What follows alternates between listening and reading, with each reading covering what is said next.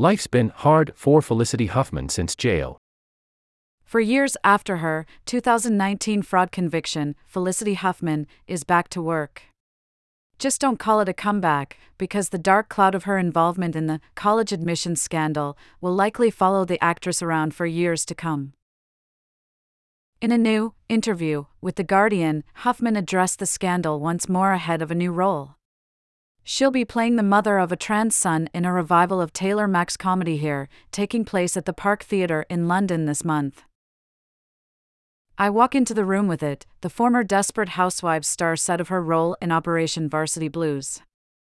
I did it. It's black and white.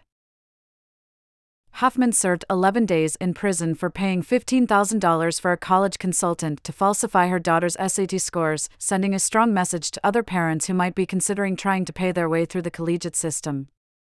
Now that she's out, however, Huffman says she's been having a hard time finding work again. I am not in any way whitewashing what I did, but some people have been kind and compassionate, others have not, she said of life after prison. I did a pilot for ABC recently that didn't get picked up.